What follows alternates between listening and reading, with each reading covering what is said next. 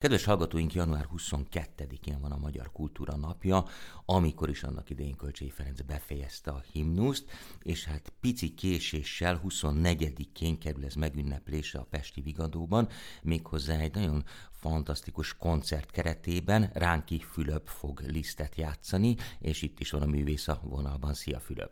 Szervusz is, köszöntöm a kedves hallgatókat. Melyik liszt műre, illetve művekre esett a választásod? Nyilván lehet bőven válogatni, de te azért egy elég különleges csokrot néztél ki magadnak, hogy így fogalmazzak. Igen, Liszt korai alkotóperiódusának az egyik égköve és betetőzése a Költői és Vallásos Harmóniák című zongoraciklus, amely tíz tételből áll, és Liszt nagyjából két évtizeden keresztül dolgozott ezen, tehát nem, nem lehet mondani, hogy hirtelen készült volna el a mű. Nagyon, De nagyon hogy nem az egészen, hanem hogy a különböző darabokon, nem úgy folyam, tehát folyamatosan készülgettek ezek, vagy hogy mindig Igen, visszakanyarodott? eredetileg, eredetileg egy, egy darabot írt, aminek ez volt a címe, ami Aha. meg is jelent 22-3 éves kora környékén, és utána e köré valahogyan egyéb darabok akartak rendeződni, és szépen lassan az évtizedek során kialakult, hogy, hogy, hogy ezt akkor egy, egy tíztételes ciklussá alakítsa. Ez körülbelül hát 80-90 perc között van ez a, ez, a, ez a ciklus teljes egészében, előadástól függően, és elég ritkán lehet hallani. Az utóbbi időben egyre több lemezfelvétel készül a teljes sorozatból, de egészében koncerten ritkán lehet hallani, és úgy gondoltam, hogy, hogy, hogy nagyon szépen működik, és érdemes így meghallgatni. Az elmúlt években már többször is játszhattam így egészében a sorozatot, és most is úgy döntöttem, hogy akkor erre az alkalomra ezt, a, ezt adom meg programnak. Az lehet tudni, hogy maga Liszt hol játszott ezt ebbe a formában? Amennyire tudom, Liszt teljes egészében soha nem játszott Aha. el ezt a, a, a, a sorozatot így, mint egy koncertműsor. Abban az időben nem is volt szokás ennyire egy ívású műsorokat, vagy egy teljes ilyen léptékű ciklust, zongoraciklust előadni egy koncert formájában.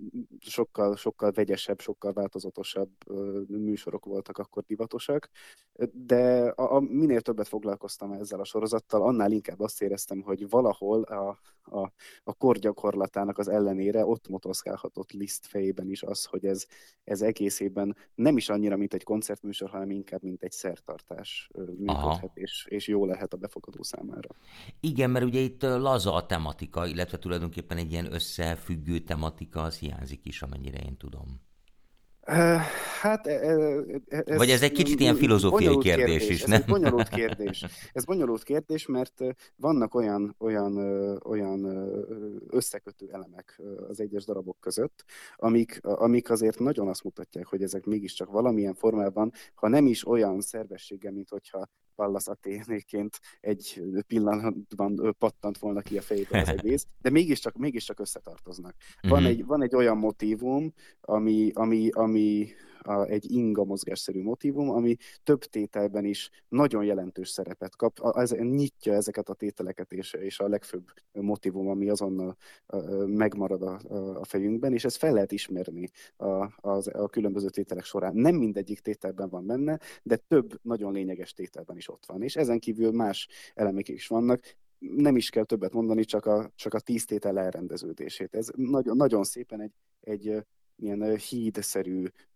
tükörszimmetrikus formát mutat a tisztétel. A két szélén van egy-egy szívet felnyitó, fényes édurban levő, ünneplő himnikus mű. A negyedik és a hetedik tétel, ami, ami mint, mint, mint hogyha ilyen két középpontú struktúrával rendeznék az egészet, az egy-egy nagy gyászdarab, és közöttük a 2, 3, 5, 6, illetve 8, 9, ezek a tételpárok, ezek pedig egy-egy Lamartine versnek az ihletésére, Igen. illetve egy, egy, egy-egy szent szövegnek, vagy, vagy imának a, a, a, a megzenésítése, tehát ezek, ezek vannak párba téve. Tehát látszik a ciklus elrendezésén, hogy ez nagyon is szépen és tudatosan összeállított sor, amelynek a sorrendje sem véletlen. Igen, említetted a gyászzenét, ugye szerepel itt az a darab, amit ő tulajdonképpen a 48-as forradalom bukásának hát emlékére, vagy, vagy annak hatására írt. Ugye azt hiszem ez az eredeti címe talán 48 október volt, ugye a Battyányi kormány, illetve az aradiak kivégzése kapcsán írta Igen, ezt. igen, igen, ez ennek a, ennek a műnek, a, a Funeráj vagy Temetés című műnek ez, a, ez az apropója, és egyébként a, a sorozatból ez a leggyakrabban játszott és legismertebb mű, ezt önmagában. Viszont gyakran lehet hallani a koncerttermekben. A többi, többi, többi művet sajnos kevésbé pedig egytől egyig gyönyörű remek művekről van szó. Mennyire jó Lisztet a Vigadóban játszani? Ugye azért kérdezem, mert Liszt maga is játszott itt, illetve az elődjében, a Rödutban, de hogy azt szokták mondani, hogy a Vigadónak azért nem olyan igazán szuper az akusztikája, vagy legalábbis nem olyan, mint a Zeneakadémiának, bár ez szerintem csak az igazán ilyen szup- zenészek hallják a különbséget, bár lehet, hogy az avatott közönség is, de hogy mégis azért nyilván egy más érzés egy olyan helyen föllépni, ahol azért maga a szerző előadó is ott, ott járt, vagy ott koncertezett. Igen, ez, ez, ez, ez mindig hozzátesz a, a, a játék élményhez. Nagyon gyakran játszom például a Liszt Múzeumban, a, hmm. a régi, az a régi Zeneakadémia kamaratermében. O, o, talán ott szeretek a legjobban játszani egyébként az összes koncert helyszín közül, ahol megfordultam. Éppen ezért, mert valahogyan, valahogyan mint, hogyha, mint hogyha ott jelen lenne Liszt, és különösen, ha az ő, ő műveit játszom, akkor, akkor hajlamos vagyok valami végtelen nyugalmat érezni, mert, mert úgy érzem, hogy ő ott van, és, és, és, és segít. Hmm. Úgyhogy e, ez, ez természetesen a, a, a többi olyan helyszínen is, ahol, ahol rendszeresen megfordult, így a, így a Pesti Vigadóban is, is, is segítheti az előadót. Ugyanakkor azt is gondolom, hogy azért nem vagyunk, nem vagyunk helyszínhez kötve, és a, az otthoni gyakorlástól kezdve a legkülönbözőbb helyszínekig, hogyha a, a zené, valóban a zenére figyel az ember, amikor játszik, akkor, akkor, akkor nem kell ahhoz a, a hely szelleme, hogy, hogy valóban át tudja élni az ember azt, hmm. amit, amit játszik. Hát már csak azért sem, mert ugye Liszt hát egész Európát bejárta, tényleg igazi világsztár volt, és hát szinte mindenütt koncertezett, vagy talán mindenütt, ahol lehetett akkoriban. Az egyébként mennyire van meg a, az emberekben, és most itt tényleg így, így világszerte kérdezem, vagy akár távol-keleten, vagy Amerikába, Európába, tehát amerre te jársz rendszeresen koncertezni, hogy Liszt az magyar volt. Mert Liszt nevét mindenki ismeri, de hogy ő ténylegesen magyar volt, vagy inkább azt mondják, hogy ugyan osztrák-magyar, vagy monarchiabeli, vagy úgy nagyjából betájolják. Én azt hiszem, hogy egyre inkább általánosan elmondható, hogy, hogy tudják, hogy Liszt magyar volt. És Nem csak a repülőtérnek köszönhetően, a repülőtér igen, átnevezésének köszönhetően. Biztos egyébként, hogy ilyen dolgok is hozzátesznek de ehhez, de nem, de nem véletlen, hogy ezek a dolgok megtörténnek, tehát az, azért úgy érzem, hogy ebben az irányban van egy jó tendencia, hogy, hogy, hogy ez, ez talán egyre inkább széles körben egy, egy közismert tény. Annak ellenére, hogy egyébként ez egy, ez egy kényes kérdés, és a, a iránytűként azt használhatjuk valójában, hogy Liszt maga vallotta magyarnak magát, és ezt, ezt nagyon sokszor kifejezni igen, igen, a igen, írásban, igen, és, és, és hát azt hiszem, hogy, hogy neki elhihetjük, mert mégiscsak ő érezte, hogy, hogy, hogy, hogy, hogy, hogy honnan valónak, vagy milyennek érzi magát, úgyhogy, úgyhogy ebben mindenféle viták és teóriák vannak, hogy akkor, akkor most abból induljunk ki, hogy milyen volt a származása, hogy hol született, hogy mi volt az első nyelve, amit a legszívesebben használt. Ezek mind különböző eredményre vezetnének, nem beszélve arról, hogy különböző helyeken, országokban élte le az életének a különböző szakaszait, a sok utazásról végképp nem beszélve, tehát végül is, végül is mégiscsak azt hiszem, hogy a fő fogódzó az az, hogy ő magyarnak érezte magát, és ezt tiszteletben kell tartanunk. Abszolút, sőt, hát én inkább arra gondoltam, hogy egyáltalán, hogy a világban mennyire tudják, hogy egyébként Liszt Ferenc az ehhez az országhoz köthető. De hát nyilván kérdés, hogy mit tudom, mennyien tudják, hogy Chopin az lengyel volt, meg ezt nyilván föl lehetne tenni nagyon sok művész esetében. Ugye fontos elmondanunk, hogy egyébként ez egy ingyenes koncert, csak regisztrálni kell, tehát 24-én este fél nyolckor a Pesti Vigadóban és regisztrálni pedig a Vigadó oldalán lehet, illetve hogy élőben közvetíti a rádió a koncertet, meg hogy föl is veszik, és akkor lehet, hogy ebből lesz valami kiadvány, vagy ezek nem így működnek? Hát ezt nem tudom, erről nem volt szó, hogy esetleg CD formájában vagy Aha. hasonló módon, módon, megjelenne. Mm, nem, nem, nem hiszem, hogy most ilyesmire sor kerülne, de persze soha nem lehet semmit kizárni. Világos. Igazából azt akartam kérdezni, hogy amikor élő közönség előtt van egy lemezfelvétel, vagy bárminek is nevezzük CD-nek, hogyha akarjuk, tehát lényeg az, hogy rögzítik a koncertet, az azért mennyiben más az előadónak? Nyilván van egy közönség, nyilván más érzés, mint amikor egyedül gyakorol, rögzítik, nagyon másképp játszik az, illetve az is kérdés, hogy mennyire lehet, vagy mennyire szoktatok ilyenkor javítani ö, utómunkában, nyilván erre van valamennyire lehetőség. Most nem arra gondolok, hogy valaki mellé üt, mert azt nem hiszem, de hogy mit tudom én, hát lehetnek problémák mondjuk egy zavaró köhögés a közönség részéről. Hát az is, de, de, de ha már a mellőütés szóba került, hát az is természetesen előfordul szinten. Is, nem én mondtam. Ahol, ahol, ahol, ahol, ahol nem, nem, nem, nem csinál az ember kis pontatlanságokat, hibákat, szóval Nyilván, az, az mindig felmerül.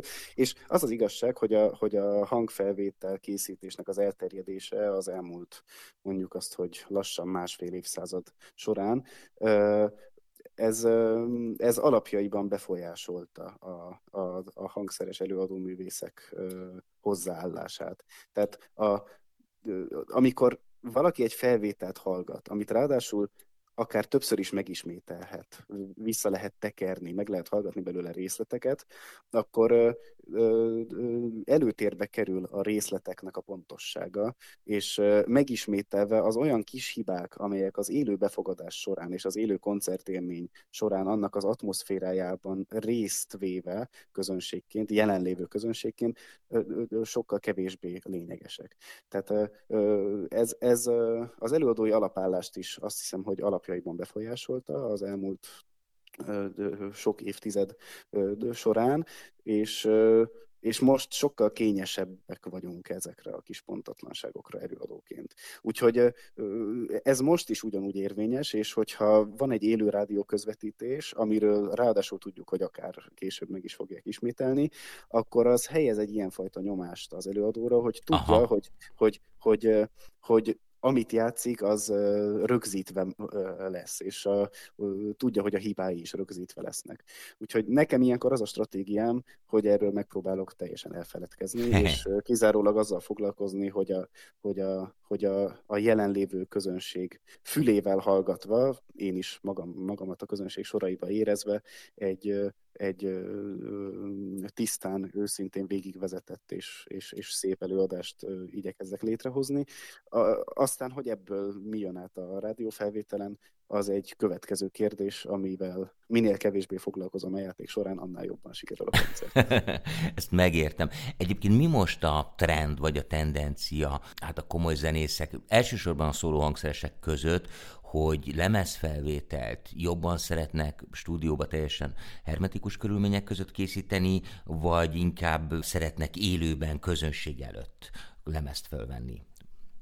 Ez, ez, ez, ez nagyon változó. Ez teljesen egyéni. Elő, előadóktól is függ, mhm. körülményektől is függ, tehát mindegyikre van példa. Vannak olyan zenekarok például, amelyek, amelyek egy-egy műsorral turnéznak, vagy akár egy helyszínen egymás után kétszer, háromszor egymást követő napokon eljátszák a, a műsort. Hát nem, nem kell egyébre gondolni, mint például a, a Bécsi újévi koncert. Igen. Abból, abból mindig, mindig december végén több többször hangzik el ugyanaz a műsor, egymás után néhány nap alatt, és amit január 1-én délelőtt a tévénézők hallhatnak és láthatnak, az, annak valójában a hanganyaga az már egy korábbi napokból összevágott és cizellált anyag, tehát az nem egy éppen élőben létrejövő hang, hanem annak van egy ilyen előélete és egy álélő közvetítés. Hát most azért, azért sokakban egy világ dölt össze, tudod.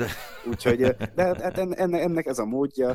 És, Jó, hát nyilván. És, és, és szóval van, van ilyen is. De, de én nagyon sokat foglalkozom mostanában a, a 20. század első felének a hangfelvételeivel és a, és a, a, a régi zongoristák működésével. Nagyon érdekel, mert nagyon, nagyon szeretem általában, ahogyan, ahogyan ők játszottak, és sok minden de nagyon máshogy játszottak, mint ahogyan az ma szokás, és úgy érzem, hogy sokat lehet meríteni, különösen olyan szerzők műveinek az esetében, akiket ők esetleg személyesen ismertek, vagy akár ők maguk voltak. Sensansnak, Griegnek, vagy Bartóknak, Rachmaninovnak is vannak saját felvételeik, nagyon sokat lehet ezekből tanulni. Na most közöttük is volt olyan a régi zongoristák között már, aki furcsa módon, például Dino Lipatti, aki egy fantasztikus, nagyszerű zongoraművész volt, sajnos tragikusan fiatalon meghalt, ő kifejezetten azt mondta, hogy jobban szeret stúdióban játszani, mint közönségnek, mert olyan módon volt perfekcionista, már ebbe az új hullámba tartozva, aki, akinek ennyire fontos a, a részletek tökéletes kidolgozása, hogy jobban biztonságban érezte magát a, a, ebben, a, ebben a zárt, kevésbé esetleges uh-huh. közegben, ami a stúdió, és ahol, ahol kevesebb a külső nem determinálható tényező, mint az, hogy most, hogy milyen emberek hallgatják, és ők esetleg. De ilyen szempontból a legextrémebb az a Glenn Gold volt, nem?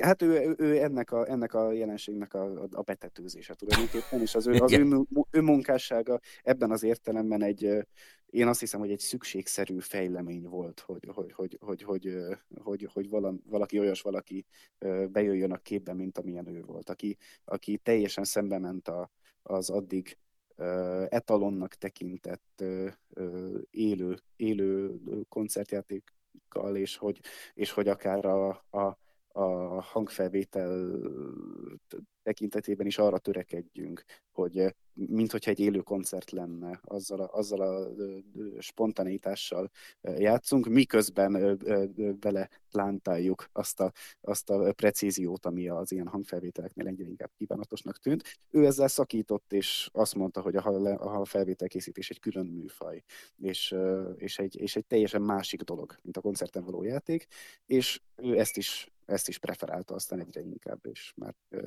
egy idő után csak a stúdióban dolgozott. Legendák szólnak arról, hogy hány foknak kellett lennie, hogy volt külön légkondicionáló szerelő, meg mindenre külön ember volt, és, és űrlet volt a stúdióban. Na mindegy. Hát figyelj, ez egy nagyon izgalmas történet, és remélem, hogy majd időről időre megosztasz ezzel kapcsolatos tapasztalatokat, mert hát nyilván ez műszaki szempontból is érdekes, meg nyilván, ahogy mondtad, a zeneszerzők szempontjából is, és hát egyáltalán azért annyit elmondhatunk nem, hogy valószínűleg amikor Liszt annak idején ott a Vigadóban játszott, az biztos, hogy sokkal vacakabbul szólt, mert egyszerűen nem voltak olyan minőségűek a hangszerek, maguk a zongorák is sokkal rosszabbak voltak, nem?